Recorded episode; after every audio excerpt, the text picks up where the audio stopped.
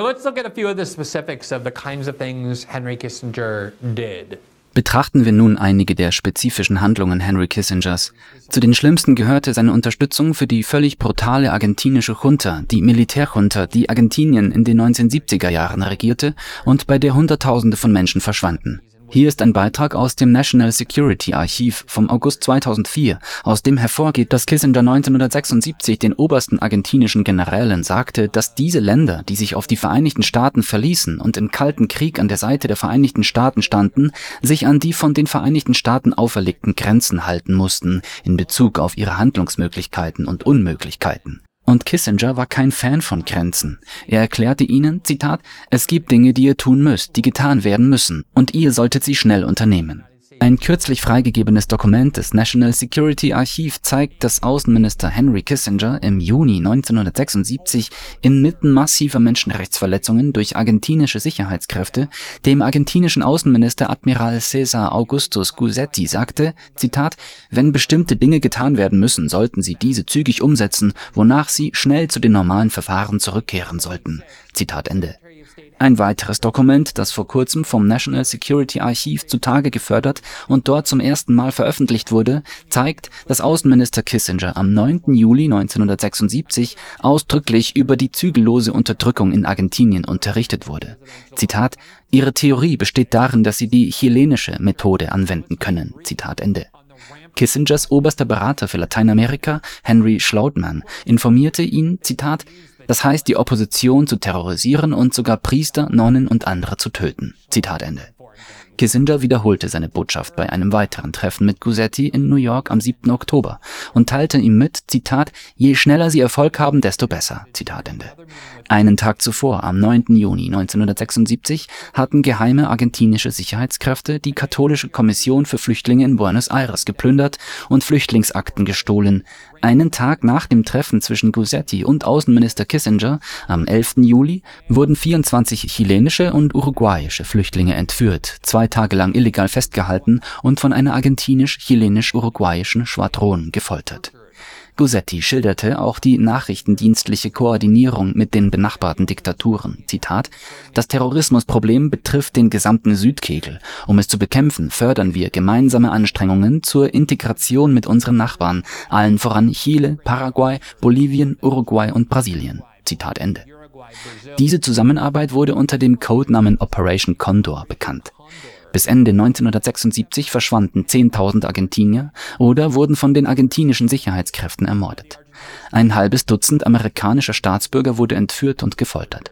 Auf internationaler Ebene führte die Zusammenarbeit zwischen argentinischen Militär- und Geheimdienstkräften und anderen Militärs des Südkegels dazu, dass Hunderte von Uruguayern, Chilenen, Bolivianern, Paraguayern und Brasilianern verschwanden, gefoltert wurden oder starben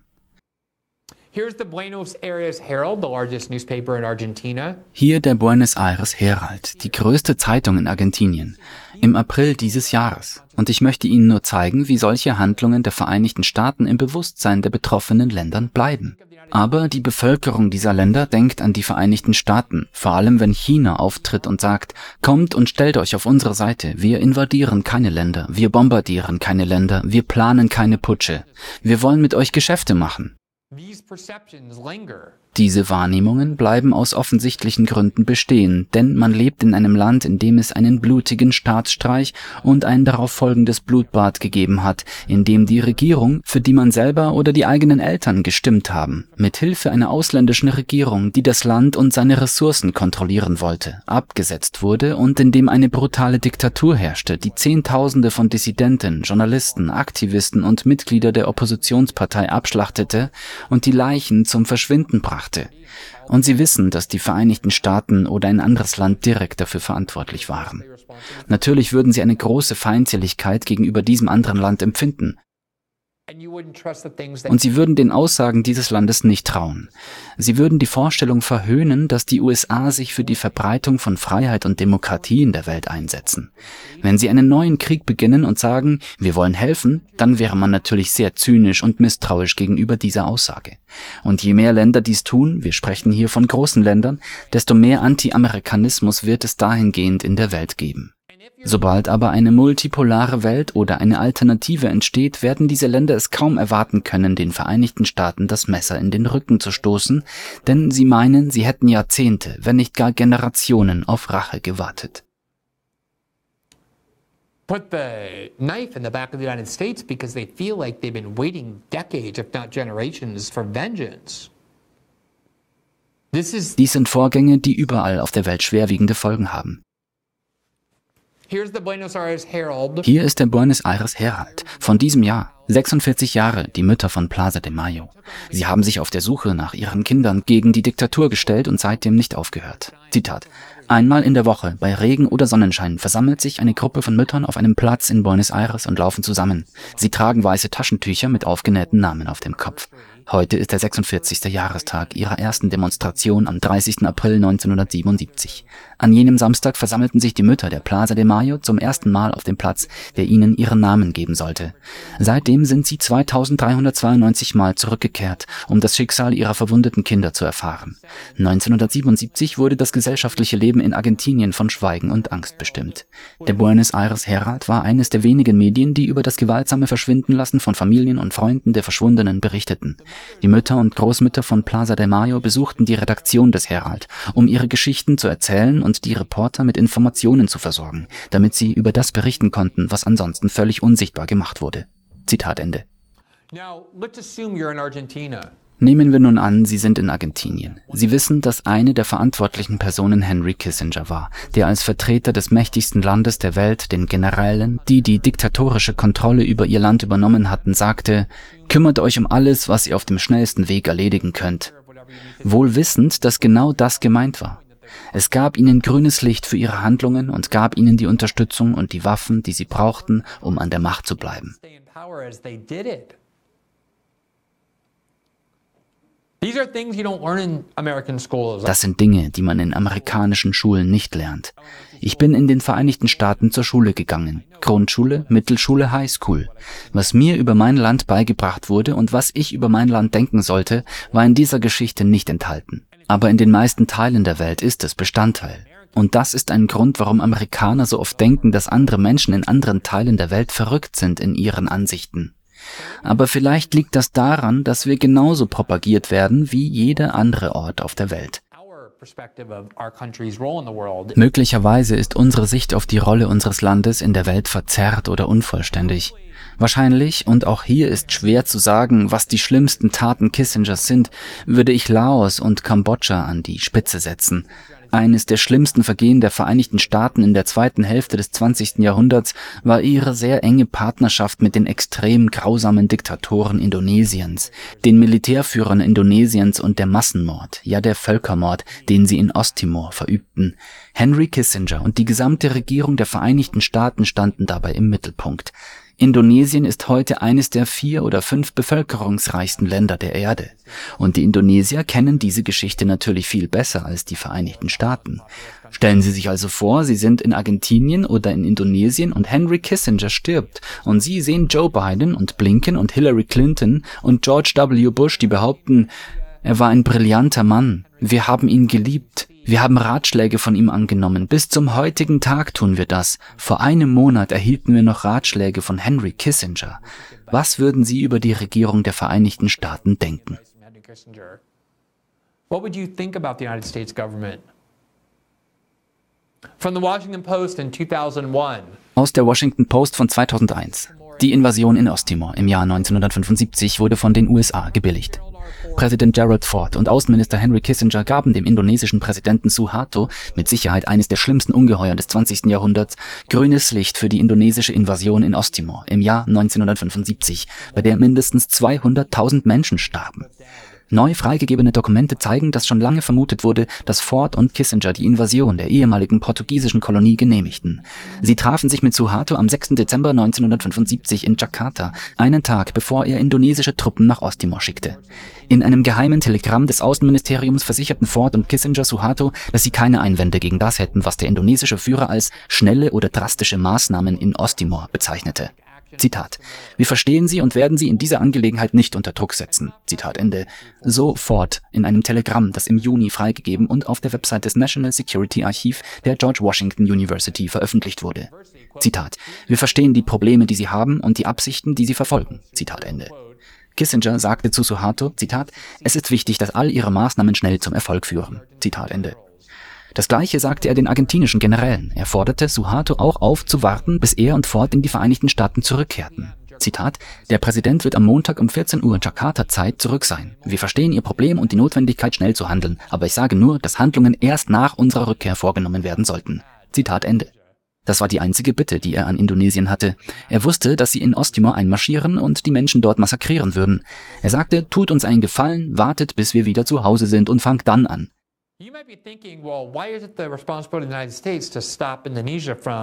Nun werden Sie vielleicht denken, warum ist es die Aufgabe der Vereinigten Staaten, Indonesien daran zu hindern, in Osttimor einzufallen und die Bevölkerung zu massakrieren? Das ist nicht der Punkt. Es geht darum, dass die Vereinigten Staaten dazu beigetragen haben, diese Personen an die Macht zu bringen. Wir haben sie mit Militärhilfe und Geld an der Macht gehalten. Sie kontrollierten Indonesien, wie sie auch heute so viele Länder durch Hilfe und Waffen kontrollieren. Es ging also nicht darum, ob die Vereinigten Staaten unter Henry Kissinger versagt haben, Maßnahmen zu ergreifen, um die Gräueltaten in ihren Ländern zu stoppen. Vielmehr war es Henry Kissinger, der grünes Licht gab, der solche Taten ermöglichte. Durch die Unterstützung von Diktaturen wurden Unmengen von Leichen angehäuft. Und gleichzeitig glaubte das amerikanische Volk weitgehend, dank der Medien und der Regierung, dass all diese Kriege, Militäraktionen und CIA-Putsche nur zu mehr Freiheit in der Welt führen sollten, während wir in Wirklichkeit die grausamsten Despoten auf dem Planeten installierten und kontrollierten. Das genaue Gegenteil von dem, was man dem amerikanischen Volk über sein Land weismachen wollte.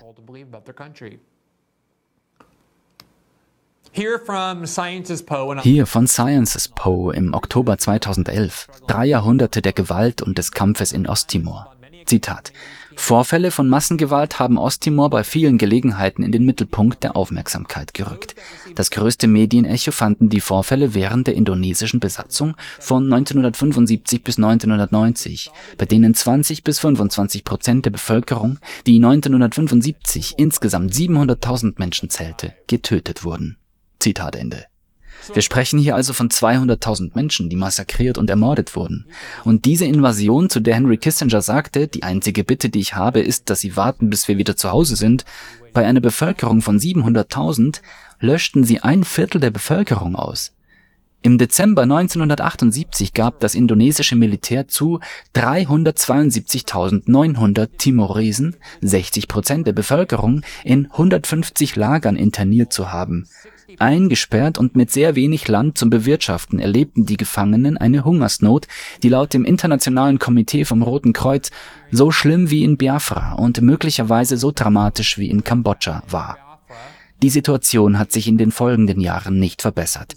In den Jahren 1981, 82, 84 und 87 kam es zu drei weiteren Hungersnöten.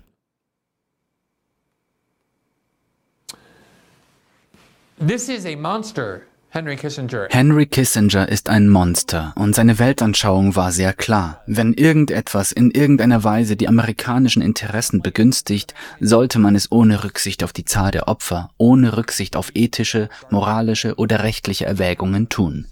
Mit anderen Worten, wir sind überhaupt nicht an der Demokratie anderer Länder interessiert, auch wenn wir immer wieder behaupten, dass wir dadurch besser wären als die Sowjetunion, auch wenn wir dem amerikanischen Volk immer wieder weismachen, dass dies unser Vorhaben sei. Unser Vorhaben ist das Gegenteil. Henry Kissingers Ansicht war nicht, wir sollten daheim bleiben und den Rest der Welt ignorieren. Das ist eine isolationistische Sichtweise. Henry Kissinger war kein Isolationist. Er war das Gegenteil davon.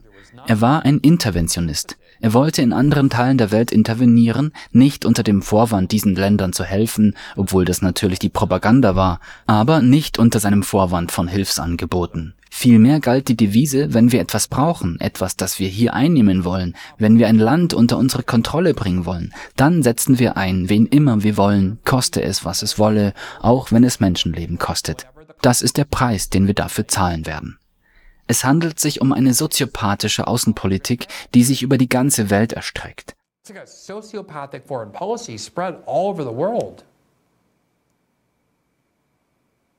This morning, the, one of the senior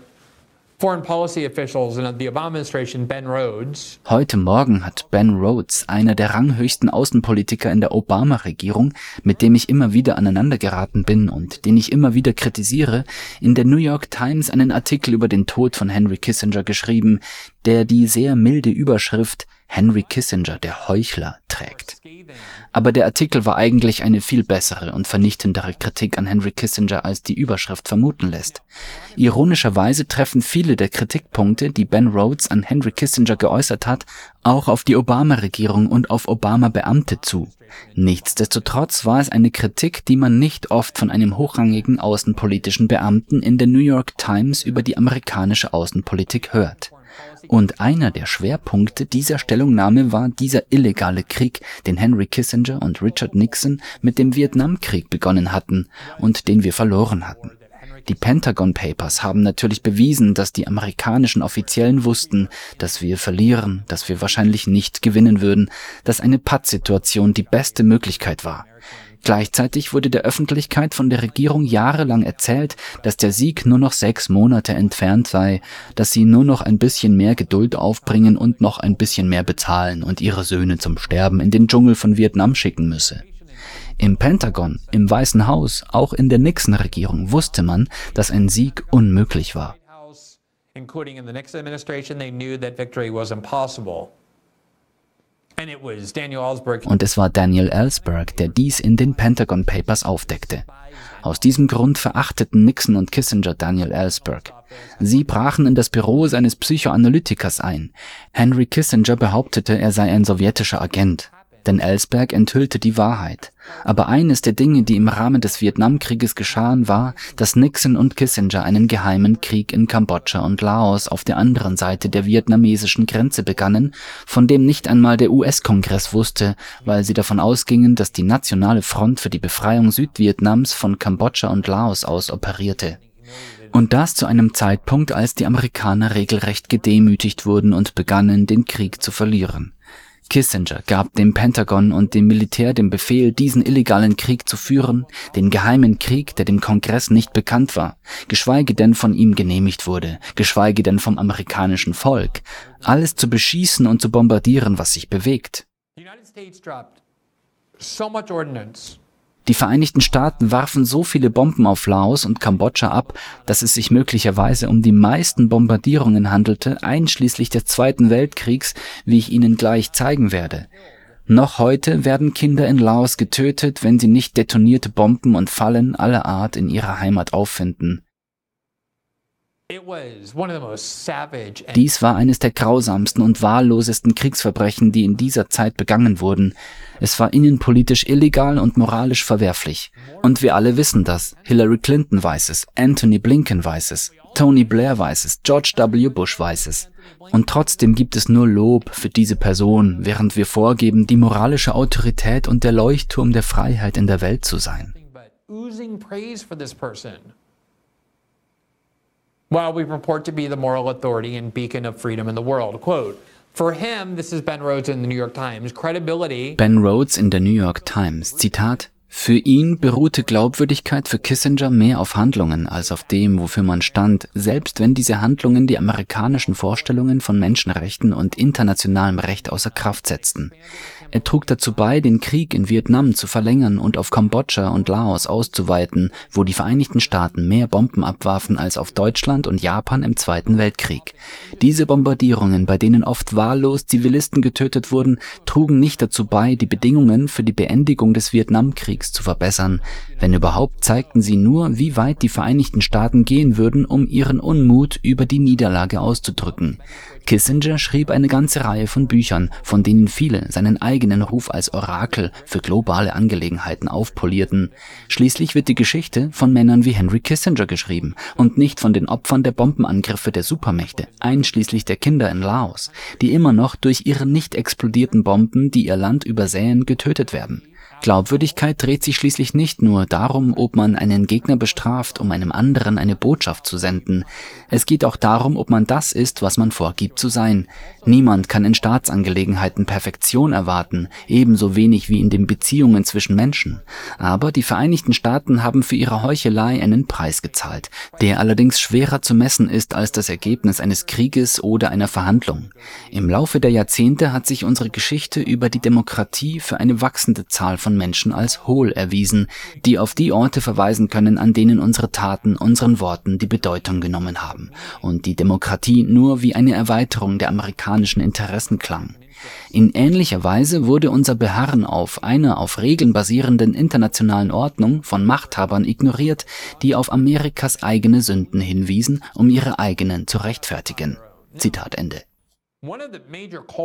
Einer der Hauptverantwortlichen für all das sind die Konzernmedien. Ich habe schon oft darüber gesprochen, wie gerne man über die ideologische Voreingenommenheit der Konzernmedien diskutiert. Ich habe kürzlich darüber nachgedacht. Wenn Sie Israel-Befürworter fragen, werden sie Ihnen sagen, dass die New York Times eine der bösartigsten anti-israelischen, pro-palästinensischen Zeitungen der Welt ist. Aber wenn Sie pro-palästinensische Aktivisten fragen, werden sie Ihnen sagen, dass die New York Times eine fanatisch-zionistische Zeitung ist, die einer Familie gehört, der Familie Sulzberger, die fanatische Unterstützer Israels sind. Sie haben einen Leitartikel zugunsten Israels verfasst. Dabei wurde mir bewusst, wie gerne sich die Leute über die Voreingenommenheit der Medien beschweren. Jeder besteht darauf, dass die Medien parteiisch sind. Ich habe noch nie jemanden sagen hören, dass die Medien parteiisch sind, aber bei diesem wichtigen Thema vertreten sie meine Meinung. Jeder denkt immer, die Medien seien gegen einen selbst gerichtet. Jeder.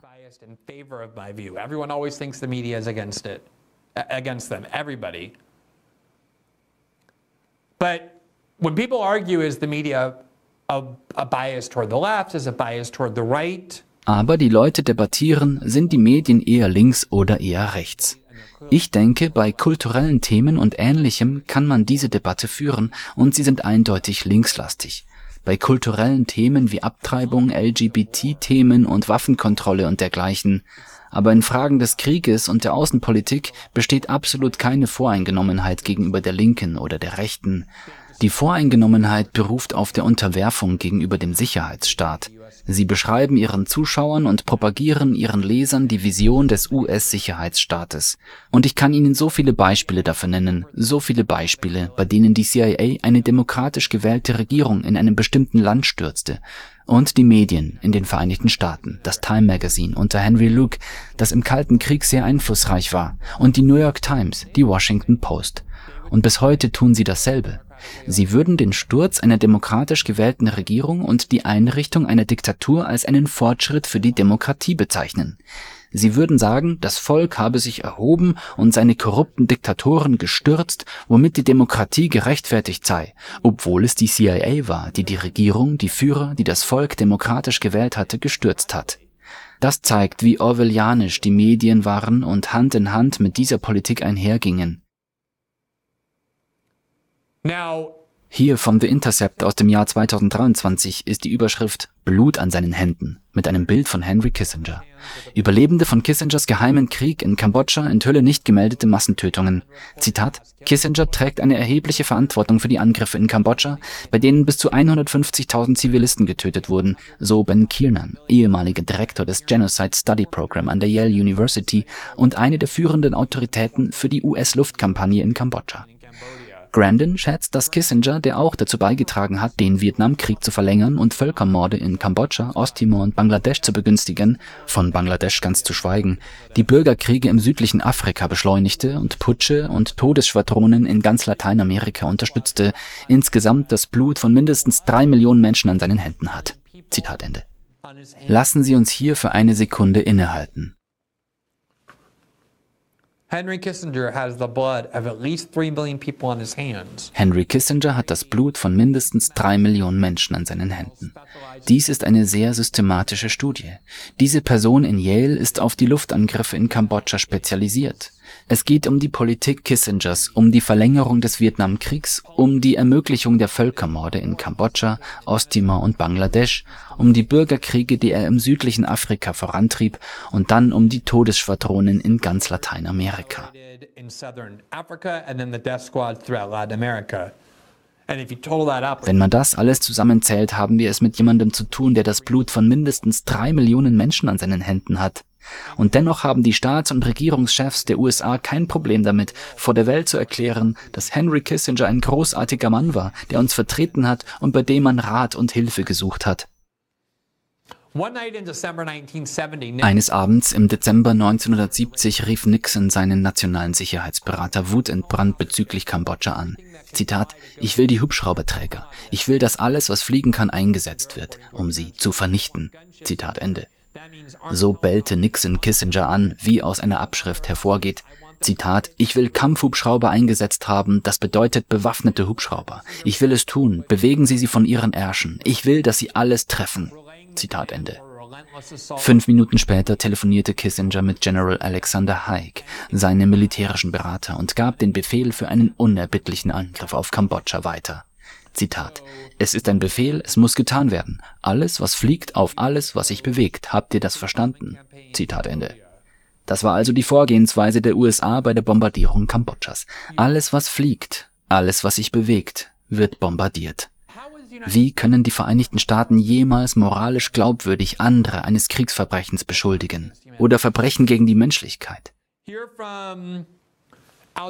Hier von Al Jazeera. US-Bomben töten auch 50 Jahre nach dem Vietnamkrieg noch in Laos.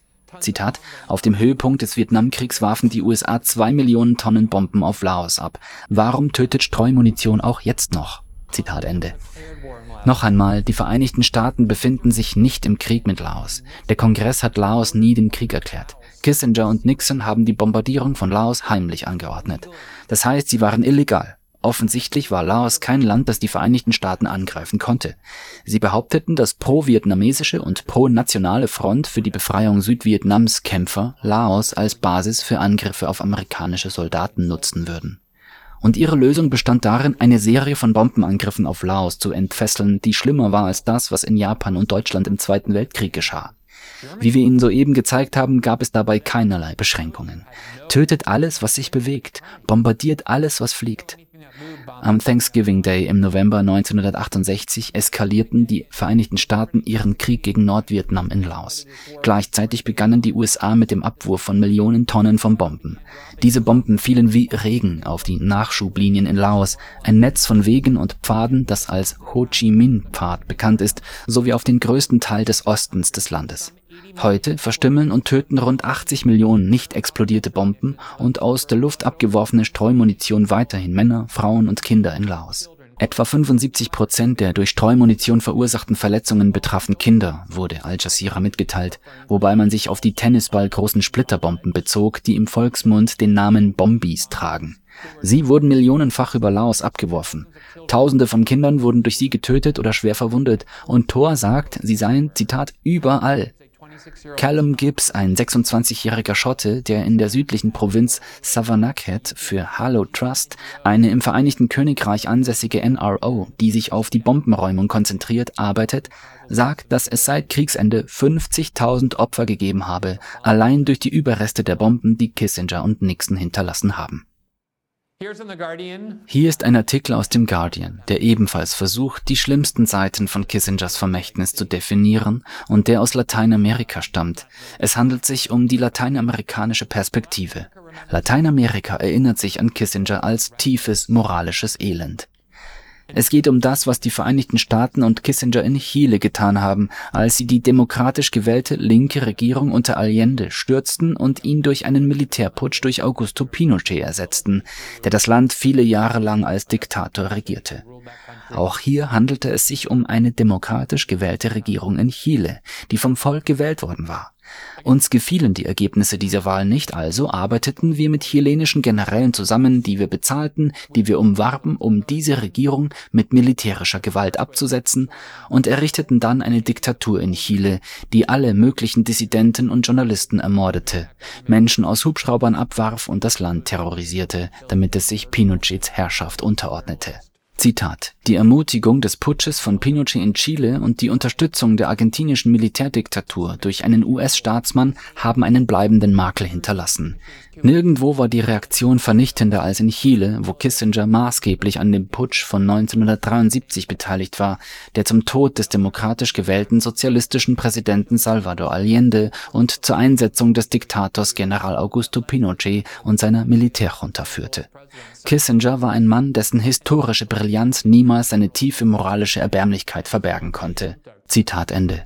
So schrieb Juan Gabriel Valdez, Chiles Botschafter in den USA, auf X, früher Twitter. Der Staatsstreich wurde vom Weißen Haus unter Richard Nixon als großer Sieg gewertet, markierte aber den Beginn einer 17-jährigen Autokratie in Chile.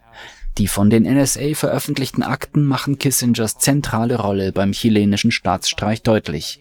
Im Jahr 1970 warnte er Nixon, dass Chile der schlimmste Misserfolg seiner Regierung werden würde und dass es sich ohne ein Eingreifen der USA zu unserem Kuba entwickeln könnte. Er leitete den Ausschuss, der die CIA-Operationen zur Untergrabung der Allende-Regierung überwachte. Zitat, ich sehe nicht ein, warum wir zusehen sollen, wie ein Land aufgrund der Verantwortungslosigkeit seiner Bevölkerung kommunistisch wird. Die Fragen sind viel zu wichtig, als dass man die chilenischen Wähler selbst entscheiden lassen könnte. Zitat Ende. So Kissinger. Wie viele von Ihnen wissen, lebe ich seit 18 Jahren in Brasilien. Mein Mann war Kongressabgeordneter und ich habe hier ein Medienunternehmen gegründet und Berichte in Brasilien veröffentlicht. Ich kenne die brasilianische Kultur recht gut und Brasilien hatte 1964 seinen eigenen, von den USA unterstützten Putsch. Henry Kissinger hatte damit nichts zu tun. Er war noch nicht in der Regierung, aber der Putsch ähnelte sehr der Art von Putschen, die Henry Kissinger gerne überall auf der Welt inszenierte. Und Brasilien hatte nicht einmal eine linke Regierung gewählt, sondern eine Mitte-Links-Regierung, die beispielsweise eine Landreform und eine Mietpreiskontrolle vorschlug. Und erst die Kennedy-Regierung und dann die Johnson-Regierung äußerten die Befürchtung, dass sie sich zu weit nach links bewegen würden. Vergessen Sie nicht, dass es sich hier um eine demokratisch gewählte Regierung in Brasilien handelt und die CIA, JFK und Lyndon Johnson sitzen in Washington und sagen den Brasilianern, tausende von Kilometern entfernt, ihr bewegt euch in eurer Wirtschaftspolitik zu weit nach links. Wenn ihr das nicht unterbindet, werden wir etwas dagegen unternehmen. Daraufhin sagte der brasilianische Präsident, Zitat, ich wurde vom brasilianischen Volk gewählt, wir haben eine radikale wirtschaftliche Ungleichheit und ich beabsichtige das zu ändern. Zitat Ende. Und Brasilien war entschlossen, neutral zu bleiben und sich im Kalten Krieg nicht mit den Vereinigten Staaten oder der Sowjetunion zu verbünden. Doch Washington war Neutralität nicht genug. Sie verlangten, dass die Regierungen voll und ganz auf der Seite Washingtons stehen, und so arbeitete die CIA unter LBJ Hand in Hand mit brasilianischen Generälen, um die demokratisch gewählte Regierung in Rio de Janeiro, der damaligen Hauptstadt Brasiliens, gewaltsam zu stürzen, den brasilianischen Präsidenten ins Exil zu zwingen, das Land zu übernehmen und Brasilien die nächsten 21 Jahre als Militärdiktatur zu regieren, die von den USA und dem Vereinigten Königreich unterstützt wurde. Von 1964 bis 1985, als die Redemokratisierung begann. Dabei kam es zu allerlei Brutalität. Verschwundene Journalisten, im Exil lebende Dissidenten, ermordete und verschwundene Menschen aller Art. Und natürlich hängt der Schatten dieser Diktatur noch immer über Brasilien. Und wenn Sie jemanden in Brasilien fragen, was er von den Vereinigten Staaten hält, dann prägt dieser Putsch vor 60 Jahren das Bild, das er von den Vereinigten Staaten hat und was er von den Behauptungen der Vereinigten Staaten hält, sie würden zum Schutz der Demokratie und zur Verbreitung der Freiheit in den Krieg ziehen. Und das wiederholt sich immer und immer und immer wieder. Was in Brasilien geschah, steht nicht einmal annähernd an der Spitze der Liste der Schrecken, aber es prägt die Ansichten über die Vereinigten Staaten in einer Weise, die viele Amerikaner nicht verstehen können, da ihnen diese Geschichte nicht erzählt wird. Wenn sie also diese anti-amerikanische Stimmung vernehmen, glauben viele, dass die Menschen die Vereinigten Staaten einfach nur irrational hassen. Ein Großteil davon ist das Werk von Henry Kissinger. Vielen Dank, dass Sie sich diesen Clip von System Update angesehen haben, unserer Live-Show, die jeden Montag bis Freitag um 19 Uhr Ostküste exklusiv auf Rumble ausgestrahlt wird. Sie können die kompletten nächtlichen Sendungen live sehen oder sich den Bestand an Episoden kostenlos auf unserer Rumble-Seite ansehen. Außerdem finden Sie die vollständigen Episoden am Morgen nach der Ausstrahlung auf allen wichtigen Podcasting-Plattformen, einschließlich Spotify und Apple. Alle Informationen, die Sie benötigen, sind unten verlinkt. Wir hoffen, Sie dort begrüßen zu dürfen.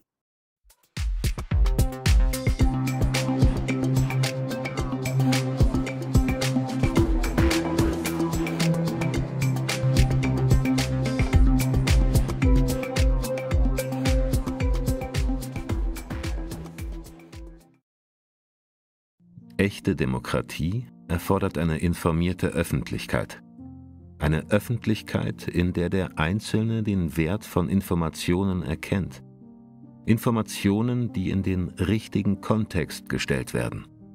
Kontext, der unsere Überzeugungen herausfordert und Überzeugungen, die keinem Dogma folgen, sondern entwicklungsfähig sind. Wenn wir diese Elemente kombinieren, dann können wir eine der wichtigsten Säulen unserer Demokratie, die vierte Gewalt, wiederbeleben und stärken, Lösungen finden und Brücken bauen, anstatt zu spalten und auszugrenzen. Das ist unsere Vision als unabhängiges und gemeinnütziges Medienportal.